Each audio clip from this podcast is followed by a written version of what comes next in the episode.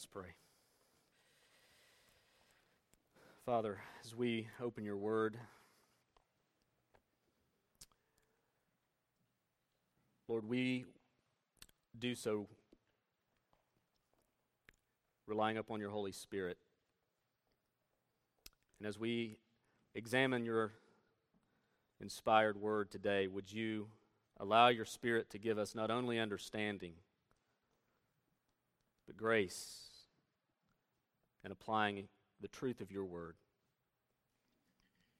And Lord, as we deal with a very sensitive and delicate topic this day, Father, we do so desiring to stand upon the authority of your word. And so may you allow it to accomplish what you will. For the glory of your name, I pray, in Christ's name. Amen. A few years back, an article in Time magazine came out entitled, "Who Needs Marriage?"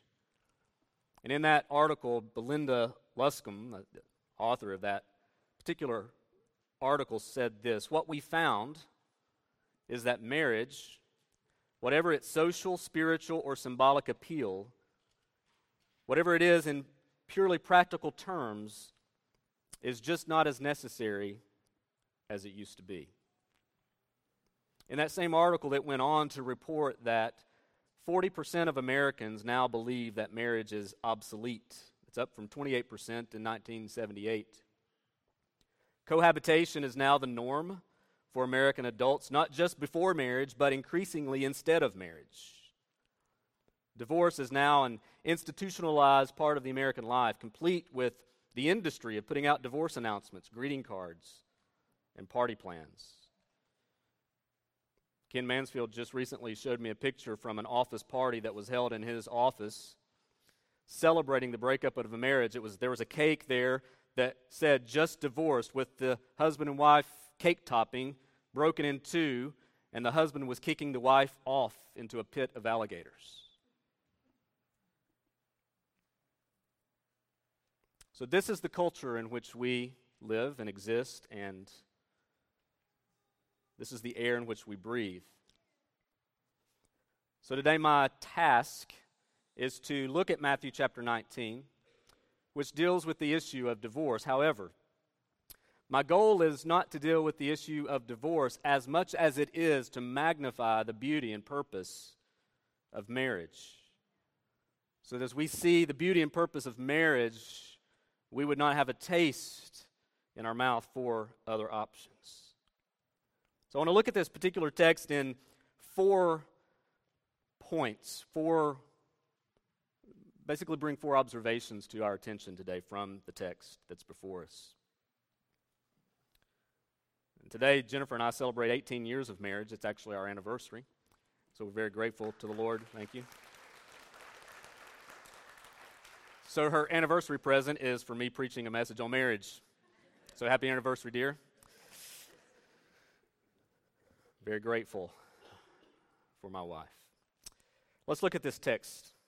I want to begin with observation number one, and it's what I've called a worldly question. Look at verses one through three. We know that there's transition there in verses one and two. Jesus finished the sayings. He goes to Galilee. Large crowds follow them, and he continues to heal them there.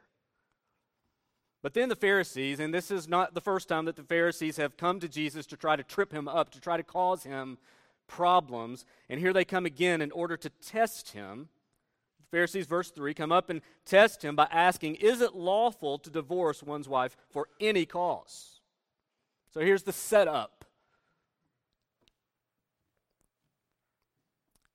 Now, Jewish law at this time clearly had permitted divorce. And there were two schools of thought that went into their practice in their culture. The first school of thought was the school of Shammai, and that was more of a conservative school that said divorce was permitted, but only in the case of infidelity. But then there was the school of uh, Hillel, which was more liberal, and, and they would say that divorce was permitted for anything, even for burning supper. It was documented, literally. In fact, it was widely accepted in Jewish culture that a man, only a man, could divorce his wife. But in Greek culture, both men and women could seek for permanent separation. So truthfully, when, when we think about marriage, and when we think about relationships, when we think about the culture, and we could we can point to our culture. I just read an article from Time magazine that documents the, the movement of our culture. We're not dealing with something new. I think sometimes we think that we're the first generation to experience something. But the fact of the matter is, is that this was an issue in the culture in which Jesus lived, and, and it was not all that much different than our own culture. So that was the culture, cultural reality behind the question of the Pharisees. Is divorce permitted for any reason? We know that the Jewish culture had accepted certain things, and the Greek culture certainly had accepted things, and so that is the background in which they're coming from, along with their interpretation of the law. And so Jesus answers them. But before we get to his answer, I want to, to point out this, this question yet again, because what I believe the Pharisees are doing, their purpose is to trip Jesus up, to test him, to try to, to pigeonhole him into some kind of response that's going to cause a stir. And it's a worldly question, and it's often a question that I think that at least the motive and, and the perspective driving and fueling the question is one that we experience ourselves. The law, the Old Testament law, did have a chapter and verse that permitted divorce. Deuteronomy chapter twenty-four, verse one. That's the verse that they will bring up in just a moment, and we will also address it. But before we do that, I, I want to I want to step back a moment and and and realize that together, all of us, all of us have preconceptions and predispositions in our minds before we even arrive at the biblical text. They did. And most of these predispositions are either informed by culture or by experience.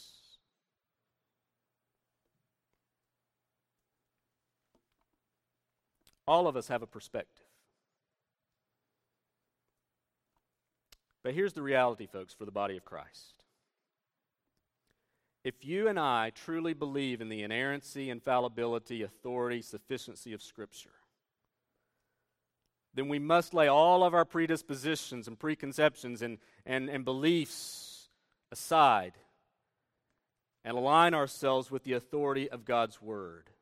Because, listen, if you check out the rest of the sermon, just get this. The Bible is authoritative, not our experience and not our culture. Period.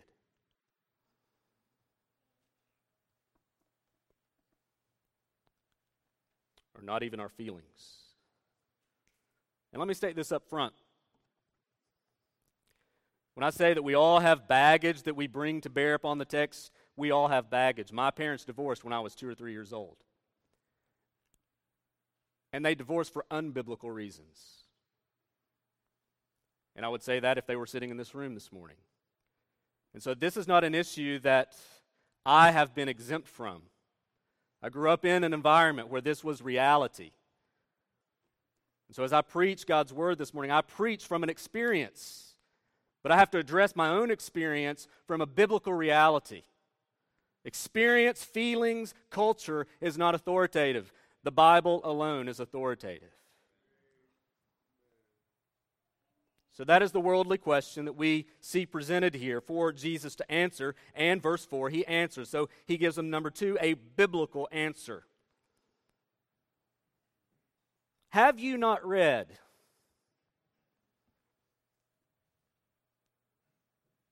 Friends, let that be our default for any question that we're ever presented as a Christian. What has God said? What does the Bible say? Jesus says, have you not read that he who created them from the beginning made them male and female, and said, therefore a man shall leave his father and his mother and hold fast to his wife, and they shall become one flesh. So they are no longer two, but one flesh. What therefore God has joined together, let not man separate. So as they approach him with their question, Jesus doesn't immediately answer their specific question, but rather he seeks to place their specific question in the greater context of Scripture. They want to go back to Deuteronomy twenty-four, and Jesus says, let's go back further than that. Let's go to Genesis two.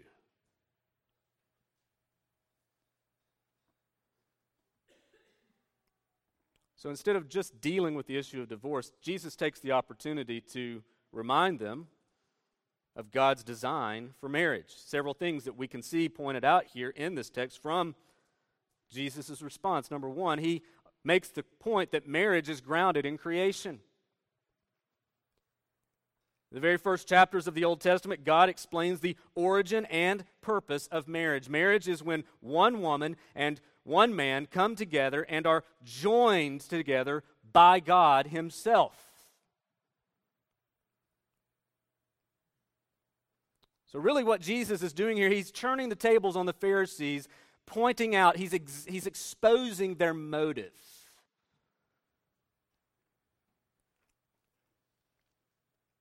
Because they're seeking to undermine His authority. And their question really sought to undermine not just His authority, but undermine and devalue God's design and God's plan. God created one man and one woman originally, not groups of men and groups of women as if there were somehow multiple options or scenarios. God's plan was for one man, one woman to come together for a lifetime. It is rooted and grounded in creation. Jesus says, let's start there. Let's start at foundation. Let's not seek to, to deal with the with the um, structure or the the, the things that, that, that emerge from the foundation. Let's start where the foundation is. It's grounded there in creation. But the second point that Jesus brings is that marriage is designed for permanency. Just a reading of the Bible, just, just reading the text, reveals just how important this relationship truly is. Listen, God made the man, and God made the woman, and we're told that God has joined them together. Marriage, we're told, involves the process of, of leaving and cleaving, right?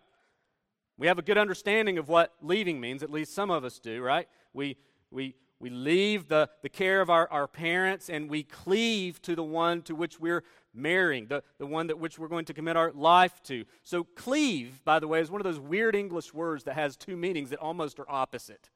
You can look it up in the dictionary. It, it's one of those English words that can either mean to split or cut or to stick something together like glue. I don't know who came up with these vocabulary words in our English language, but they really weren't that helpful. However, the biblical language is quite clear because it highlights the latter meaning. Therefore, a man shall leave his father and his mother and hold fast, stick to his wife, and they shall become one flesh. What God has joined together, let not man separate. Marriage is designed for permanency. And friends, let me just be as honest as I possibly can. It is a it is a frightening thing. It is a frightening thing to attempt to undo something that God has put together. It's frightening. Jim Hamilton, he's a professor at Southern Seminary, in an essay entitled The Mystery of Marriage, wrote the following poem. He said this, like land and sea and stars above and all else He has made. This too is for the glory of the one who has displayed a love not based in beauty's shades nor driven by some debt. A love before there were yet days like none else ever met. The archetype of for man and wife is Christ's love for His bride. To Christ her Lord the church submits, and for her life He died. And for this reason man should leave his parents and his kin, and to his wife he shall cleave, never to leave again. It's designed for permanency. But then the Pharisees among us, well, what about Deuteronomy twenty-four, verse one? Number three, divorce is a concession, not a command. The Pharisees don't let Jesus off the hook very easy.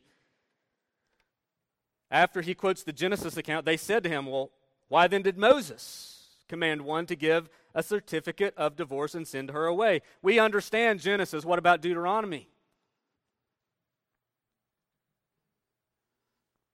Notice the spin, though, on how they present that to Jesus.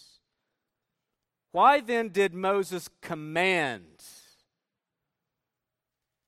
one to give her a certificate of divorce and send her away? And he said to them, verse eight, because of your hardness of heart, Moses allowed you to divorce your wives. But from the beginning it was not so. So you have a command versus a permission.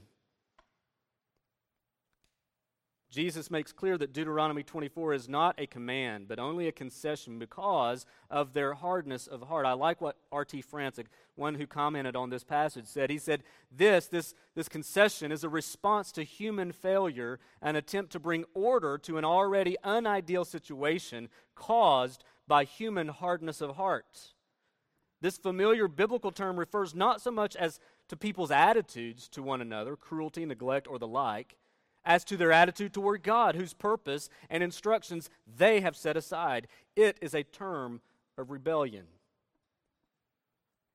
So Jesus, in essence, is saying, listen, Moses didn't command it. He simply permitted it because of the hardness of heart that you have. Not towards one another, but towards God. You're forsaking and abandoning all that God has spoken. You're, you're, you're laying aside Genesis two for your own selfish desires. And so he, he said it's, it was a concession, a, an allowance just simply to, to clean up what was already destroyed. The question that Christians must address, especially in a culture that has normalized no-fault divorce, is the question of whether or not divorce is ever permissible. And I think that Jesus answers that question in verse nine. And I say to you, whoever divorces wife except for sexual immorality and marries another commits adultery. So Jesus seems to give an exception here, still not a command, but an exception, because we know that, that reconciliation is always the priority, even when sexual immorality has taken place. There's another exception. First Corinthians chapter seven, the Apostle Paul writing to the church at Corinth. This is what Paul says in chapter seven, verse nine. We'll be back up in verse six. Now as a concession, not a command, I say this, I wish that all were as myself, or I myself am. But each of you has his own gift from God, one of one kind and one of another. To the unmarried and to the widows I say that it is good for them to remain single as I am, but they, if they cannot exercise self-control, they should marry, for it is better to marry than to be aflame with passion.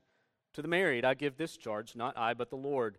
The wife should not separate from her husband, but if she does, she should remain unmarried or else be reconciled to her husband, and the husband should not divorce his wife. So you keep reading that passage, and we know that, that in, in the case of an unbelieving spouse, abandoning the believing spouse, there does seem to be another concession. Paul points out that no, that no longer is the believer enslaved if the unbelieving spouse abandons. And these are the only two exceptions to the rule I find in the Bible. But again, just because these are exceptions doesn't mean that they are commands. Doesn't mean that if you're in a relationship and boom, one of the first things happen biblically that it's over, done. No, process of reconciliation is still the primary goal. And if you beg to differ, I would just remind you of the story of Hosea and Gomer as a place you can go and read. Divorce is never commanded. God hates divorce. What about the issue of remarriage? So remarriage is limited. Let's go back to Acts or Matthew chapter nineteen. Because whenever we deal with the issue of marriage and divorce, we must deal with the issue of remarriage as well. And I'm not going to spend a long time on this. But what does the Bible say about those who get divorced? Are they permitted to remarry? And the answer basically is in a very limited sense. Uh, my answer would be if the two exceptions biblically are true, then, then remarriage is permissible if those two exceptions were true in the original separation. But this is again where we can't operate from our own opinion and perspective, and we have to let the words of Jesus stand for what they are. Whoever divorces his wife except for sexual immorality and marries another commits adultery. Again, Paul addresses this in First Corinthians seven ten, that to the married I give this charge, not I but the Lord. The wife should not separate from her husband, but if she does, she should remain unmarried or be reconciled to her husband. I'm just reading the scripture, friends. I'm, I'm just reading the Bible here. I'm not trying to make anyone feel guilty. I'm not trying to, to heap added guilt to anyone who's experienced the, the tragedy of divorce here. But we're going to come and, and give some... apply the grace of God here in just a moment, but I'm just trying to, to let the weight of the biblical text speak for itself. This is what the Bible says. And I believe that those who out of one side of their mouth would confess the inerrancy and authority of Scripture often deny it when it comes to issues like this because, well, you just don't know my circumstances. No, I don't. But I know what Jesus says. Now let's all be honest. When you hear these things, divorce and the issues of remarriage being very much limited to exceptions of sexual immorality or the abandonment of an unbelieving spouse, if we're all honest, most people, even people in the church, even Even married people who have no intention of ever divorcing, when they hear this, they, they say, that's it. That's radical. How, that doesn't, you can't do that today. Guarantee you, all over this room right now, that people are thinking, that's just too much. Well, you're in good company because the disciples thought the same thing. The disciples said to him, almost in, in a, you can almost sense a, a sarcastic slant here. Well, Jesus, if such is the case with a man and his wife, it's better not to get married. If you're going to be that strict, then it's better not to get married. And Jesus says you're right. If you can't handle that, don't get married. He doesn't back down one bit. And I would just say to me, because I wrestle with these things as much as you do, I would say to me and to you, to us together, that if these words sound radical to you, it just demonstrates how much further we have to go in our sanctification. If this sounds hard and heavy and you want to resist it, it just demonstrates how much more work of God's grace we have left in our hearts to grow into Christ's likeness.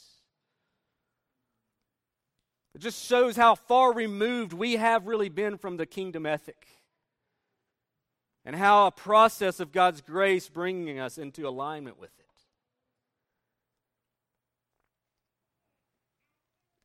That's the biblical answer.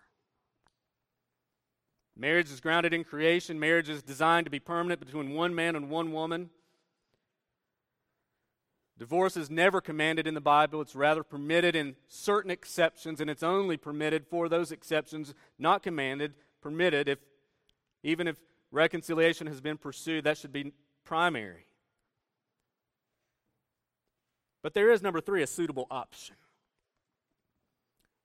Like I said earlier, in response to his disciples, Jesus says, listen, celibacy is a real option. If you can't handle God's way of marriage, then maybe it's best for you to remain single. Living a celibate life is not necessarily to be preferred or even viewed as a higher calling, nor is marriage. It's simply a valid lifestyle. That's Jesus' point in verses eleven and twelve. But if you're going to pursue that, you pursue it for the sake of the kingdom, not for your own selfish benefit. Now, some of you in this room are single. Some are single because you've never been married. Some are single because you've been divorced. Others um, are single maybe because you're a widow or widower. For those who, of you who are single and you are desiring to be married, you've never been married, but you're desiring to be married, listen, let me just take this opportunity to counsel you quickly. Don't settle just for anyone. in your rush to find a relationship, don't rush necessarily. Keep your standards biblically faithful and pursue a lifelong relationship with someone who desires to do the same. Teenagers. That got them off their phones, didn't it? You need to be very wise in how you handle relationships at your age. Because what I think that we see in our teenage culture today is the way relationships are handled. We're just teaching teenagers how to divorce at an early age. I don't like the way she chews gum. She's gone. I don't like the way he talked to her. Gone. What are we teaching them? How to divorce at an early age. That's what we're teaching them. Parents, be very involved in your children's lives.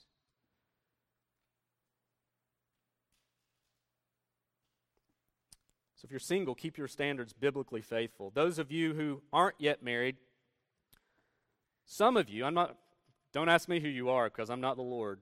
Some may be here, maybe not. Some are called to a life of singleness. Now listen, if you are, if that's you, or if that's not, you don't know yet, listen, regardless of whether you're called to a life of singleness or whether you are singled and you're not sure about marriage or not sure where you you stand, listen, somehow, sometimes singles get into their minds that they're, they're, they're second-class citizens because they're not married. That's not true. You are just as valuable to God as any married person. And you are just as important for the sake of the kingdom of God as any marriage person. So live your life for the sake of the kingdom, for the glory of God. All your days, no matter if you spend them all as single or if you get married eventually. You're not second class. You're precious. You're, you're a gift of God to the church. You're valuable. You're important in the kingdom of God. And frankly, you have a whole lot more time and resources to invest in the sake of the kingdom while you're single. Take advantage of it. Pour into people. Spend your life right now for the sake of the gospel, whether that's a short time. When you get married, you should still spend your life for the sake of the gospel. Don't mishear me. But take advantage of this opportunity. It is a suitable option, whether temporary or long-term.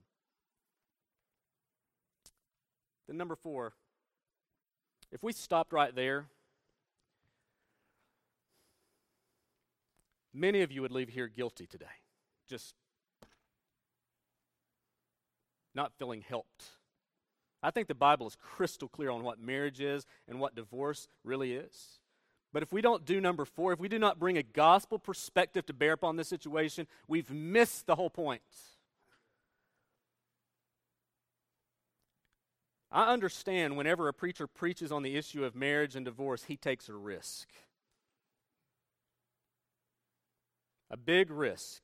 A risk of being misunderstood, a risk of offending, a risk even of succumbing to cultural pressures to go easy on people. Pastor, you they've really gone through a difficult time. You need, you need to go easy here, friends. It's not about going easy or going hard. It's just about going to the Bible. Letting the Bible speak and inform and transform us. So I realize that I'm taking a risk in offending some of you, but it is not my intent to offend. If you're offended, you're offended by the Lord, not by me.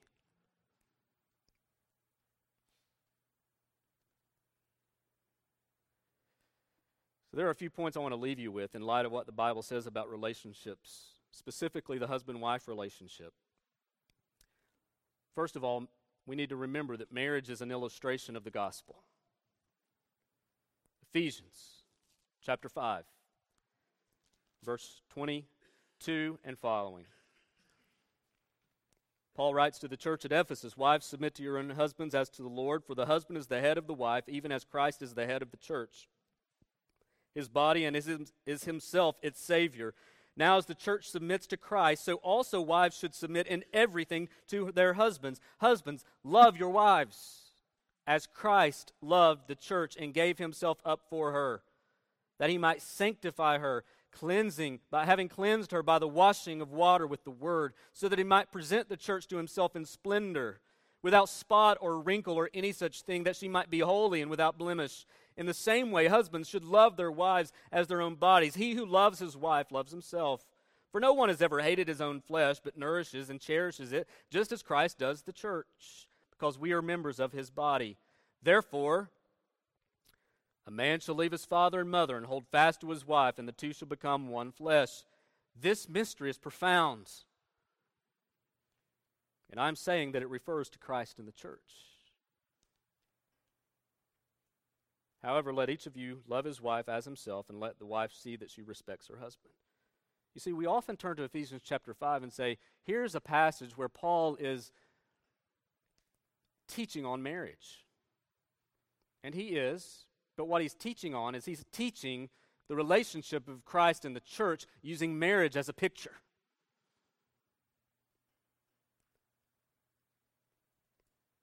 Let me say this with as much grace and love as I can.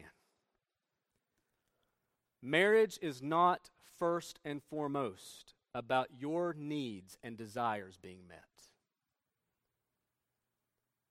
It is first and foremost to be a dis- demonstration and picture of how much Christ loves his church and how much church the church respects her husband, the Lord Jesus. It's a mini drama of the gospel. One of my preaching professors at Southern Seminary, Hershel York, I just read this this yesterday in a post that he put out. This is yesterday. If marriage is a picture of Christ and his love for his church, then much more is at stake than my happiness.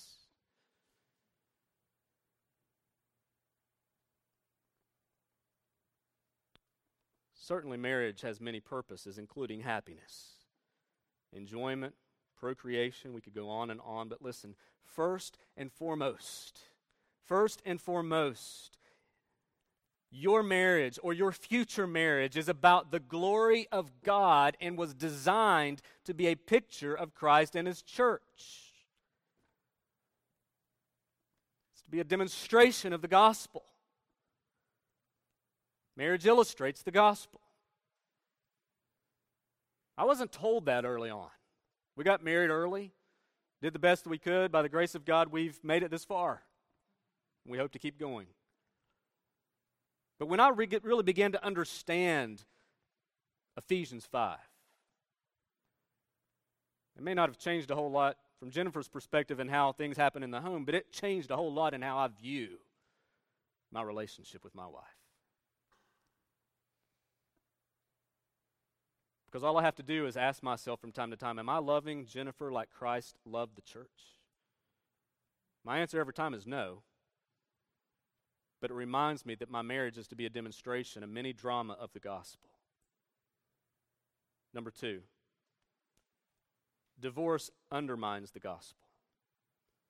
Whenever couples pursue divorce, even when the exceptions are true,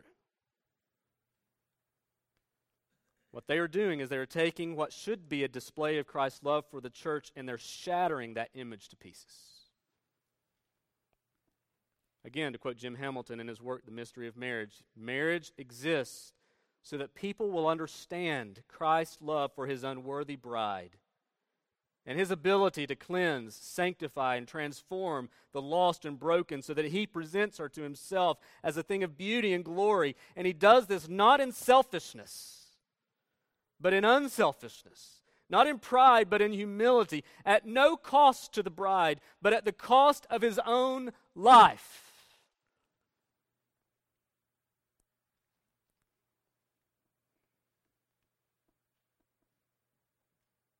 Friends, when divorce happens, the beautiful picture of God's grace is tarnished.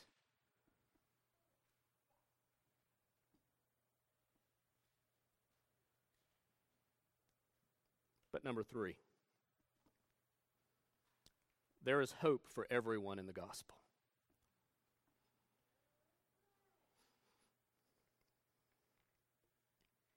Here's what must be said as we conclude. Marriage is God's design, grounded in creation, designed for permanency, for a lifetime.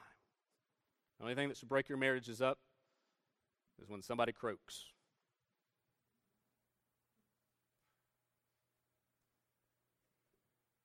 Number two, God hates divorce. Even when sexual immorality is there, even when an unbelieving spouse abandons the believing spouse. Divorce is sin. But it's not the unpardonable sin. Did you hear me? Sometimes I don't think that we say that in the church. It is sin, but it's not the unpardonable sin. Absolutely unavoidable, but not unpardonable. So for those who are here, even if my parents were here, who've gone through a divorce, biblical reasons or no biblical reasons, it was sin. But Jesus died for divorced people, just like he died for married people. And you can have forgiveness and cleansing and grace, even when you've gone through the horror and tragedy of a divorce. So that's why I don't want you here today, if you've gone through that, if you've been there, check that box, gone through it, whether it was unbiblical or biblical, permitted biblically. Friends, find hope in the gospel. Rest your case there. Don't leave that case at the courthouse. Leave it at the cross. And whatever, wherever you're at now, by the grace of God, strive to move forward to pursue biblical faithfulness where you're at. People all the time say, well, Pastor, I... Well, not all the time, but occasionally somebody will ask, you know, I, I, I had a divorce, and now I'm remarried. Very grateful for my new spouse, and should I divorce that one to go back to my old one based upon what you're saying? Well, one sin doesn't undo another. That's not what we're saying. Friends, the scripture is true. Where sin abounds, grace abounds. You remember the Samaritan woman at the well?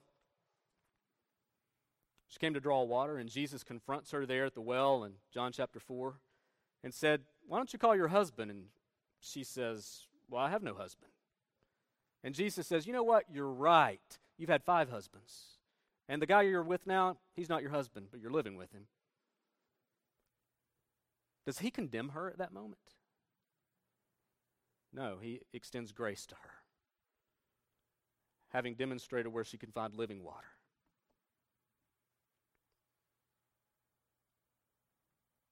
Married people in this room, when you hear this passage, and this message, resolve by the grace of God. And that's the only way it will happen, is by the grace of God. Resolve by the grace of God to honor God's design in your marriage, no matter how challenging, how painful, how exhausting it might be. The D word should never be a vocabulary word for you, ever.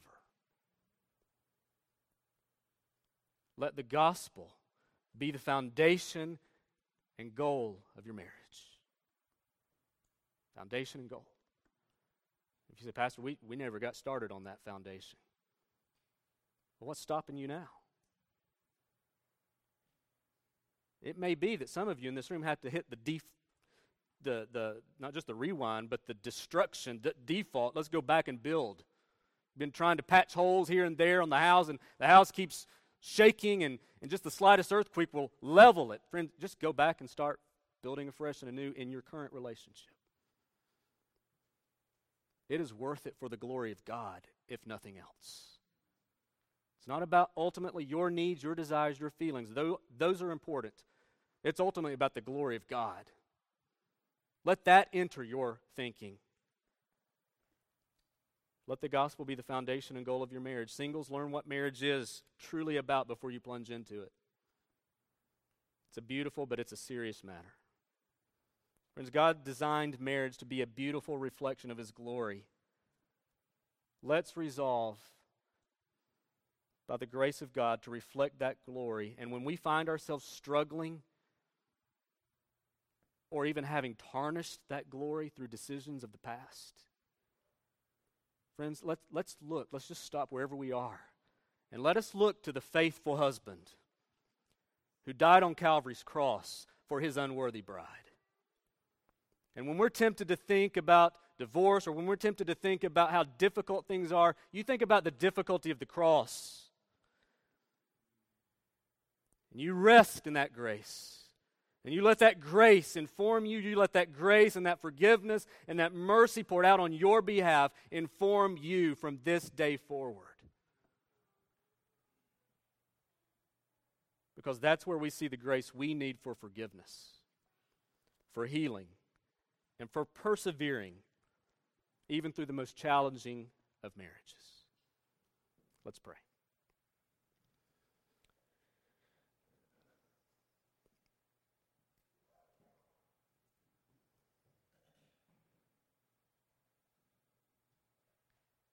Father, this,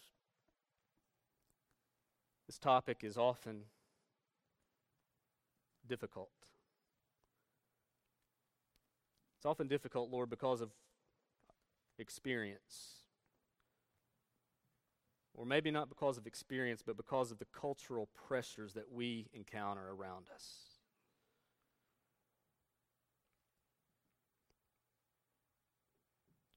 Father, I pray for this moment, Lord, in this past hour of worship, as we have been gathered as your people, Lord, that, that we would have been reminded of what your design and your purpose in the marriage relationship is all about. Friends, it's not about it's it's it's not about our selfish desires or our perceived needs. But Lord, as you say, it's about your glory. It's about your glory. It's about the gospel. Father, I'm so thankful that in Christ we have a husband who is faithful to the end.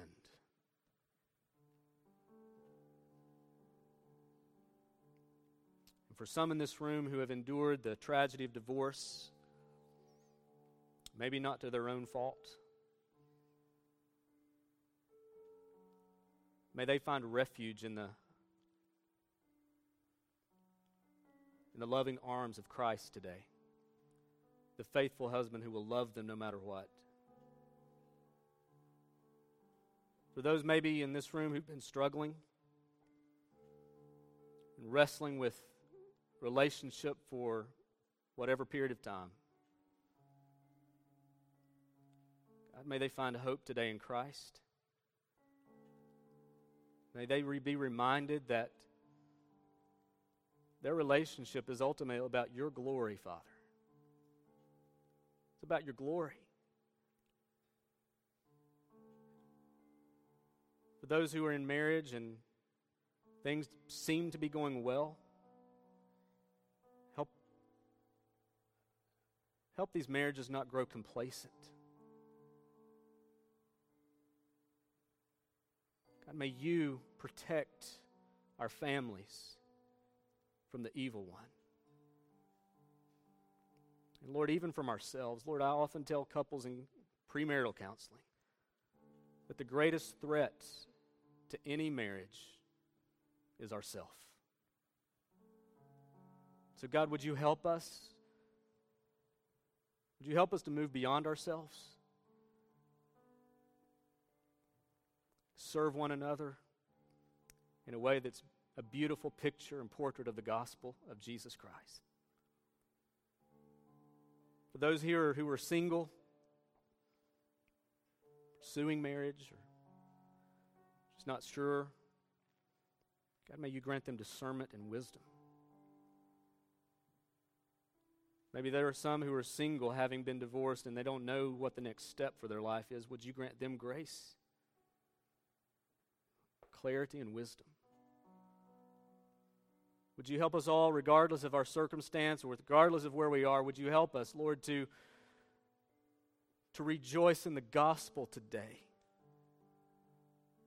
Because none of us deserve what we've been given. But we have a great high priest, and we have a wonderful, loving husband who loves his bride so much that he laid down his life for her. Would you help us to be gripped by that, to be moved by that, to live in light of that fact for your glory? I pray this in Jesus' name. Amen.